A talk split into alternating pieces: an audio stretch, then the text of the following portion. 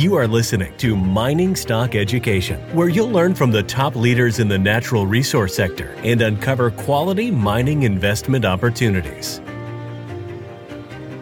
The silver chart is actually stronger than the gold chart. I mean, if you looked at where gold broke out at, at 1370, which was a six, year uh, basing, six year channel, the silver chart in many respects is even stronger. And the reason why is because uh, silver has kind of been in a kind of a neglected metal, if you will, it hasn't traded as strongly as gold. And so since it's, it's been neglected, that chart has been creating a really, really strong base. And so now silver does not have very much resistance I'm Bill Powers, and this is Mining Stock Education. Thank you for tuning in again yet today. Well, we're going to be speaking in today's episode with Don Durrett of GoldStockData.com. Don is a seasoned, multi decade mining investor. If you're not familiar with his work, go check out his website. And if you're newer to investing in the resource sector and want a thought through perspective on how to invest and profit from mining stocks, I encourage you to also check out Don's book, and you can find a link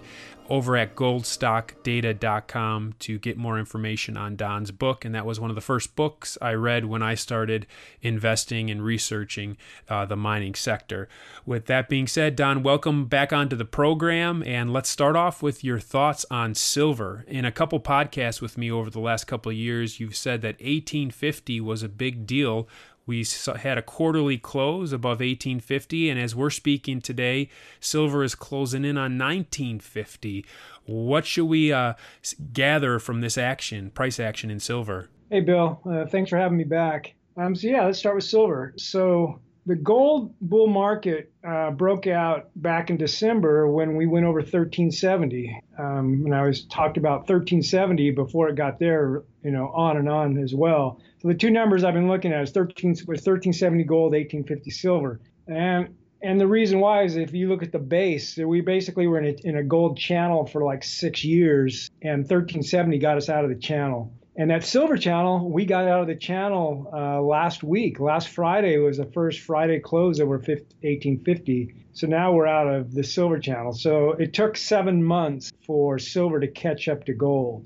And I said once we got out of that gold channel that we, we probably should trend to a new high. And that's what's happened. We got out of that channel, and it was interesting the way we got out of that channel is we never retested 1370. It just flew to 1400 and it looks like the same thing might happen with silver, where we don't retest 1850, where we might just fly over $20 here, um, hopefully. So the same, the silver chart is actually stronger than the gold chart. I mean, if you looked at where gold broke out at, at 1370, which was a six year uh, basing, six year channel, uh, the silver chart in many respects is even stronger. And the reason why is because uh, silver um, has kind of been in a kind of a neglected metal, if you will, it hasn't st- traded as strongly as gold. And so since it's, it's been neglected, that chart has been creating a really, really strong base. And so now silver does not have very much resistance um, to go say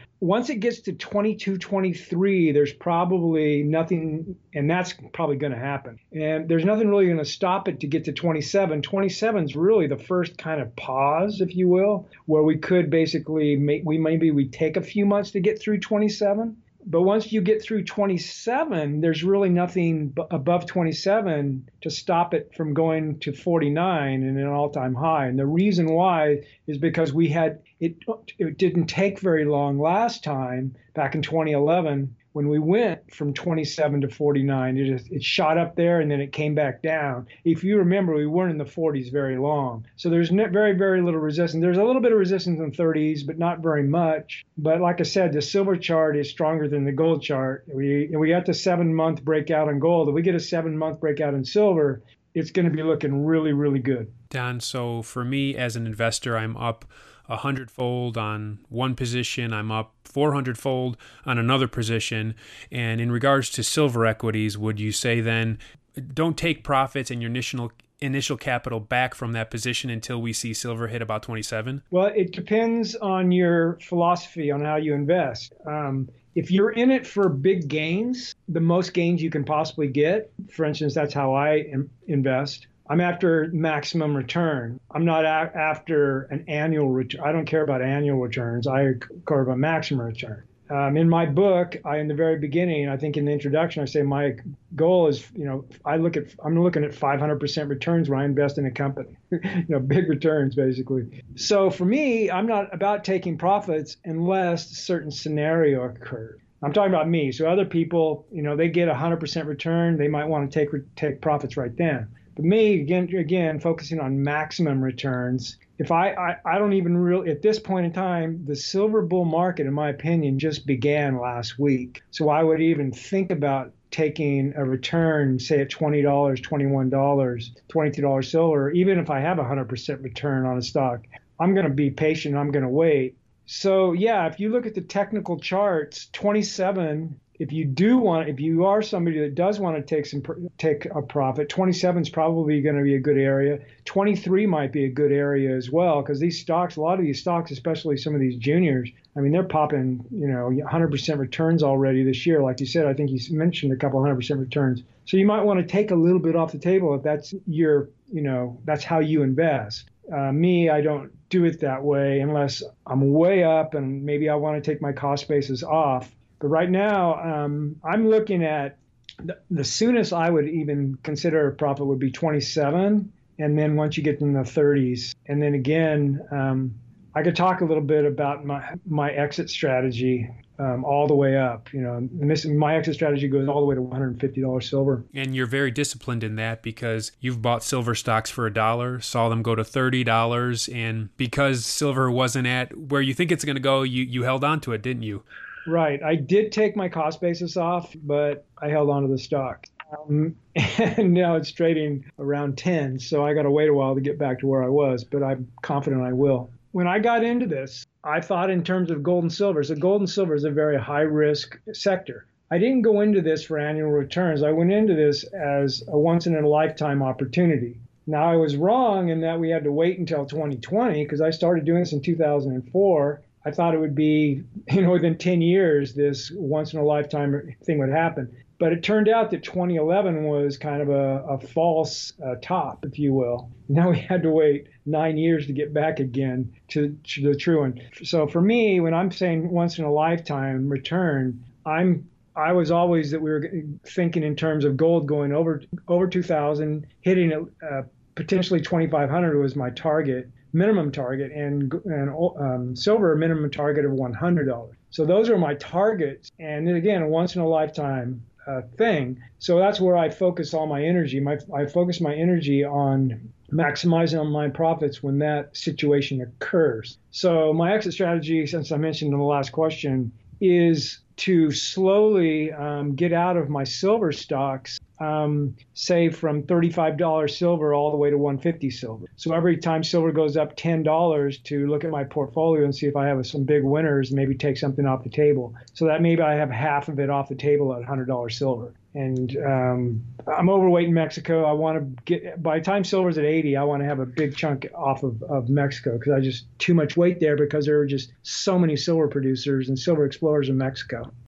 We'll be right back after this word from our sponsor. Aurcana Corporation is on the verge of bringing the world's highest grade silver mine into production. The Revenue Virginius mine in Colorado has proven improbable silver reserves grading nearly 37 ounces per ton silver with an all in sustaining production cost of only US $8 per ounce of silver. The mine is fully permitted with infrastructure already in place, and the company has announced they plan to commence production in 2020. Achieving successful production usually results in a significant up upward share price re rating on the Lassonde curve. Aurcana trades under the ticker AUN in Toronto and AUNFF in New York. To learn more, go to aurcana.com. That's A U R C A N A.com. Would you be in the camp uh, right now, Don, uh, with those who say whether the economy goes up or down, gold's going up? No, I'm not in that category. The reason why is because I believe that gold and the economy are kind of our opposites. That the only reason why gold would go to $2,500 is if we have economic problems. The only way silver is going to go to 100 plus is if we have economic problems. So in my newsletter, I always I focus on macroeconomics and I focus on the economy because I believe that if you understand the economy, the economy is the is you need to understand how to invest in mining stocks, but you also should understand economics to give you an understanding of your risk. So for me right now, risk is kind of off for gold stocks. Last month's newsletter, I said that I think that gold pretty much has its wind. Uh, the price of gold uh, has uh, is the wind at its back right now, and I think that'll continue at least through the first quarter of next year um, because of this COVID virus. Um, the COVID virus is basically causing, and these are things that I actually expected when I started getting into gold. It's causing a, basically the debt bubble to expand, and it's causing a lot of pressure on the dollar. Uh, the U.S. economy is has been the number one economy in the world, which is underpinned the dollar, and and, and it's created you know unbelievable opportunities for America and the, our economy because of that underpinning. But now MMT is uh, is becoming dangerous to the dollar, and people. The one thing about MMT that people need to understand is this is an experiment.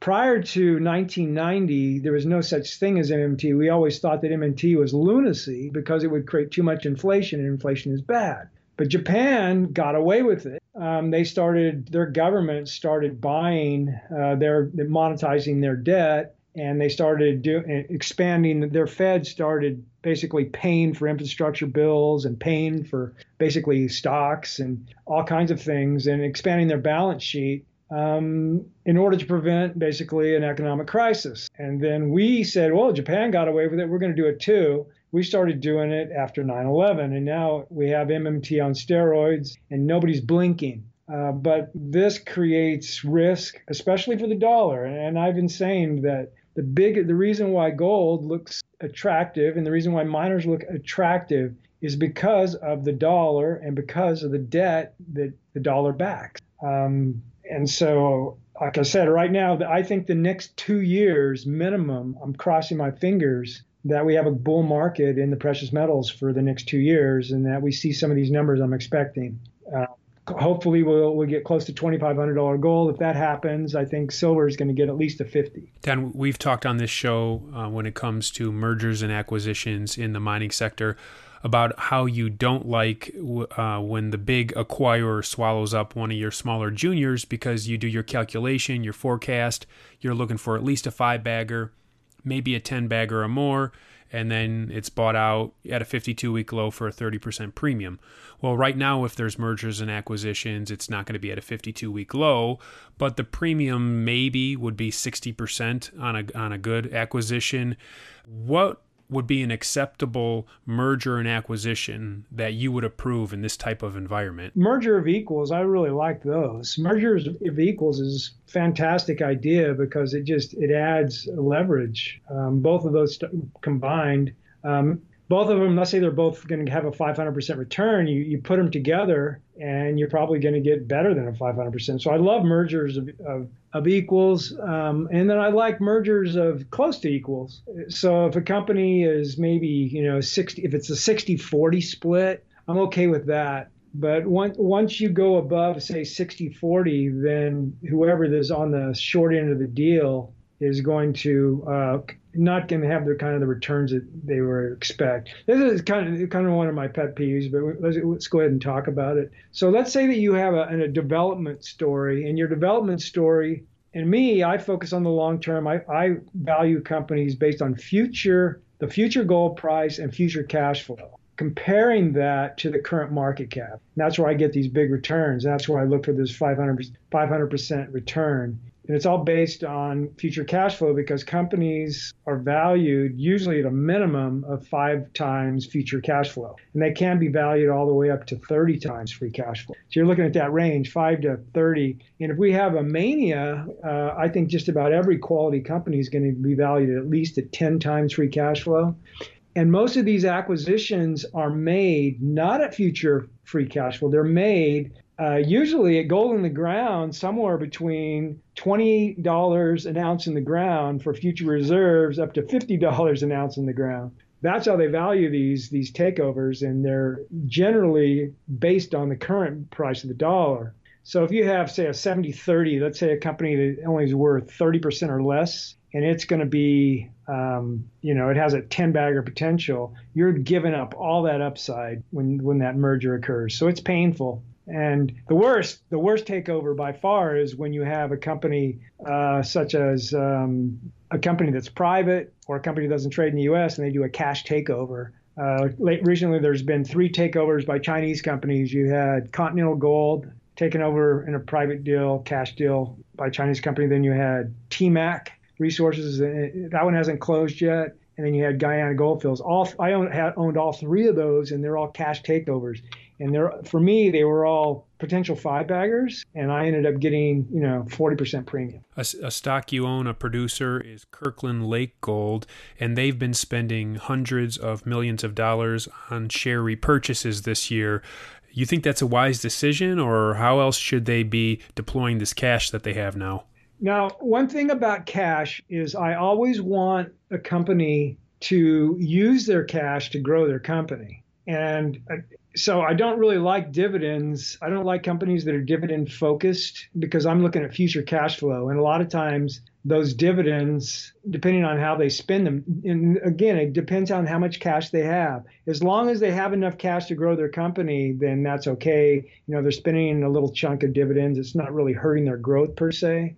But if it but if a company spends too much of its cash on buybacks or dividends, and then they're not spending money on growth, such as acquisitions. I think acquisitions are very important because an acquisition is what creates your pipeline. So if if Kirkland Lake and Kirkland Lake is kind of trapped right now, I'll talk about that. What I mean by trapped in a minute. Um, if Kirkland Lake, they have unbelievable cash flow. So it makes sense for them to, to, to buy back shares and it makes sense for them to do dividends because they're still going to have a boatload of cash that's available to do acquisitions. So I think as long as you keep on your balance sheet, you know, say it depends on the size of the company, of course. Let's say if you're mid tier, as long as you keep $100 million of cash, and then this is with zero debt again. And if you're a major like Kirkland Lake, if you keep at least 250 million of cash, because 250 million is going to allow you to do a deal and no debt, and that's fine. So Kirkland Lake's got like you know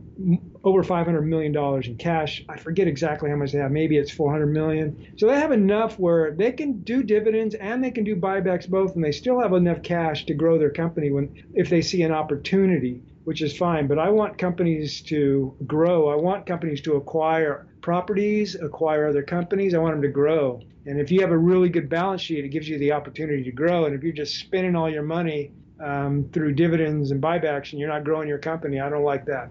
I got to talk about Kirkland Lake being trapped. So Kirkland Lake, they purchased Detour. Before they purchased Detour, man, I don't think trap's not the right word. Let me let me flesh this out a little bit. Before they pr- acquired Detour, their um, all-in cost was about four hundred dollars, three three to four hundred dollars was their all-in cost. They had unbelievable margins um, before they purchased Detour now they when they after they purchased Detour this year their all in is jumped two to three hundred dollars. And the market has hurt them. So right now they're trading you know their market cap is not not their market cap their share price has not increased um, this year very much be, uh, because of that Detour acquisition. In other words they got the marketplace basically hurt um, penalized them for acquiring a company that hurt that basically decreased their all-in cost. So when I said what I meant by trapped is is that shareholders now are expecting uh, any acquisition that they make needs to be highly accretive.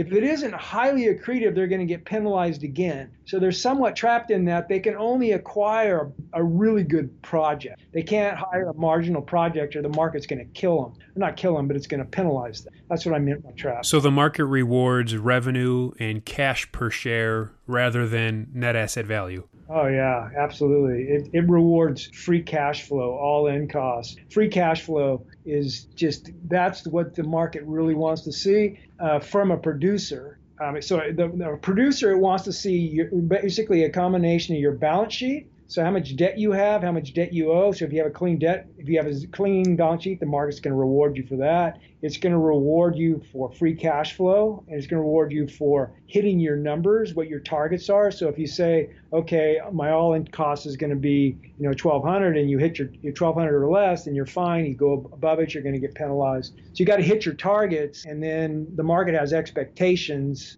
Um, as well. But and then the, another thing is is future. Your future valuation it always also plays in. So if you have good good drill results like Wesdome, Wesdome is you know it, they seem to be overvalued, but they're getting valuations based on their potential cash flow. And I like it. They're getting rewarded for that. And the reason why they're getting rewarded is because of the high grade. The market is currently not re- really rewarding. And I wanted to talk about this as well. So I'm going to segue into this. So Spanish Mountain, I wrote an article on Seeking Alpha that your listeners can go and read. And it's only had two comments, which is very unusual. And it's a 5 million ounce open pit in a great location in Canada um, 0.45 grade, and it's economic. Uh, I shouldn't guess all the way up to. I guess you guys can look at do your own due diligence on the economics.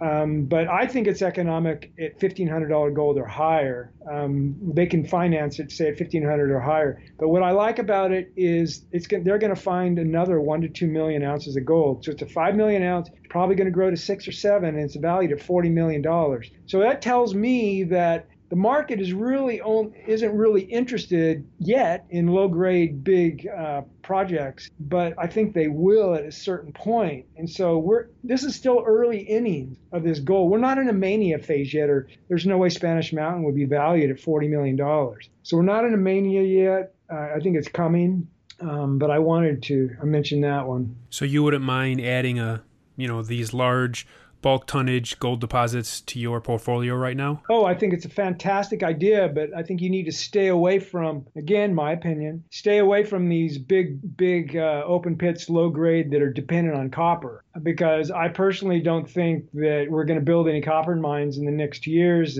because I think we're in a two year hole right now for the economy, both the U.S. economy and the global economy. We're basically in a two-year holding pattern. So nobody's even going to be developing any of these huge copper mines for a while. And then once they start to think about building them, everybody's going to be building them. So that's going to slow the bankers down. They're going, wait a minute here. Everybody's building copper mines. I'm not going to finance these big ones. So I, think you should focus on. It's okay to focus on low grade, but you need to look at the economics. Like Spanish Mountain is not dependent on copper. I think it's uh, economic at 1500. So I would go down to you know economics of you know maybe you go as high as 1600 um, and in silver some of these silver plays i would go all the way up to $25 silver if it's economic at $25 silver and it's and that's at the silver depends on how much the offsets are and lead and zinc of course but it, um, it, I, I like those as well i, I think that the large uh, you, you call it bulk tonnage. I, I, would call it open pit. The large, uh, low grade open pit um, silver projects to me are very attractive right now. You know, I've been in Discovery Metals and Silver Tiger just popped and Golden Tag, those three. I've always liked those because there are not very many large open pit, low grade silver projects out there. And once you get to $25 silver, I think they're going to be extremely attractive. One company I work with, uh, Silver One Resources, has, I believe it's 40 million ounces of silver just sitting on some old heaps. But like you said, it needs higher silver prices for bringing that into production to make sense economically. Glad you brought that one in. Yeah, Silver One's another one on my list uh, for these large open pit, you know, not economic today, economic tomorrow. Um, not a lot of them. Everybody should kind of have their eye on those as far as, you know, people want to make a 100% return in a single year you know, silver goes to $30, all these stocks that we've been talking about should double just based on silver in the ground alone. Don, before you go, uh, could you share with us any feedback you're getting from your subscribers? How's your subscription service been doing as gold and silver are increasing in price? And what type of feedback are you getting? Well, thanks for mentioning that. Uh, first feedback I'm getting is people are really uh, enjoying the website and really like it. Uh, you know, they didn't know it really existed. And the thing that's fantastic about um, uh, the G- GSD uh, website is the database. Um, you know, once you're a member, it's just really nice to be able to somebody somebody you hear a stock, you just go into GSD and just search for the stock and instantly get a whole bunch of data about it. It's, it's which is you know really really nice to have, especially you know you hear a lead, for instance, we talked about mentioned a bunch of stocks today. Any of those stocks, just go and you know go and look it up which is fantastic. And then it has links to you know the company's website. You do additional due diligence, and then you can track it. Um, so uh, people, um, the website's definitely doing really well. Uh, a lot of growth. Uh, the um, the forum is just a fantastic resource. I hate to be plugging plugging the plugging the plugging the website so much, but I just wanted to let people know about it. The, uh, the forums, um, you know, people that are in there are really sharing a lot of information, learning a lot. Um, it's uh, turned out to be very rewarding. And it's underpriced, and I've told this to Don, it's only $149 per year. So if you are investing any amount of money in the resource sector, uh, this would be a good $149 investment. The reason why I keep it undervalued, the 149, is so I don't get any complaints about the data being up to date, if you will. You know, I I do all the analysis myself. There's 800 stocks in there, so it's impossible to keep the data always up to date. So it's like, hey, you're getting a lot of value for 149. So don't be complaining about the data not being all, the, all up to date. So I try to I try to give it added value, and you're right. I think 149 you're getting you're getting a lot of bang for the buck. Yep, and the website again is goldstockdata.com, and Don is also on Twitter. If you want to follow him, I'll put a link in the show notes so that you could get his day to day, week to week week to week thoughts on the mining sector as he shares that via Twitter. And he's also prominent writing articles on Seeking Alpha, as he referenced earlier in this conversation. Well, that'll be it for today, Don, and I look forward to touching you, touching base with you about the mining sector in about a month. All right, very good, Bill. Thank you.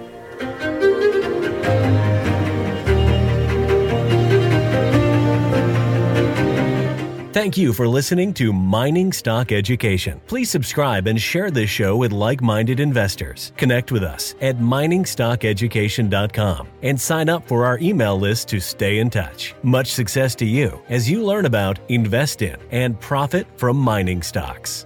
The mining business is one that generates gigantic wealth. You know, a good drill hole that converts might cost fifty or hundred thousand dollars, and it might discover something worth a couple billion. There is no sector that I know of that has offered up as many predictable circumstances uh, where there was the possibility, certainly not the certainty, but the possibility of 10 for 1 returns, as there is in small cap and micro cap mining stocks concomitant with that, if you don't do the work, or even if you do do the work and don't discipline yourself on the sell side, there are very few places in the world where you can lose as much money as quickly as in mining stocks, too. I just started to study up on mining stocks and I just became fascinated because this is such a tiny sector and it's so volatile that either you could really you could do really really well or you could pretty much get blown out of the water really quickly the mining sector is a very risky sector. It can take your money very, very quickly. Don't fall in love with stocks. Don't be overly confident and just do your work as best you can. Do your very best, but don't fall in love and don't get too overly confident because um, that's a recipe for disaster. I have met, you know, professional retail investors that have made a tremendous amount of money on the junior mining space. Some of them aren't accredited, and they just they spend their days researching, talking to people, being on the phone, being pouring through financial documents. But it requires commitment.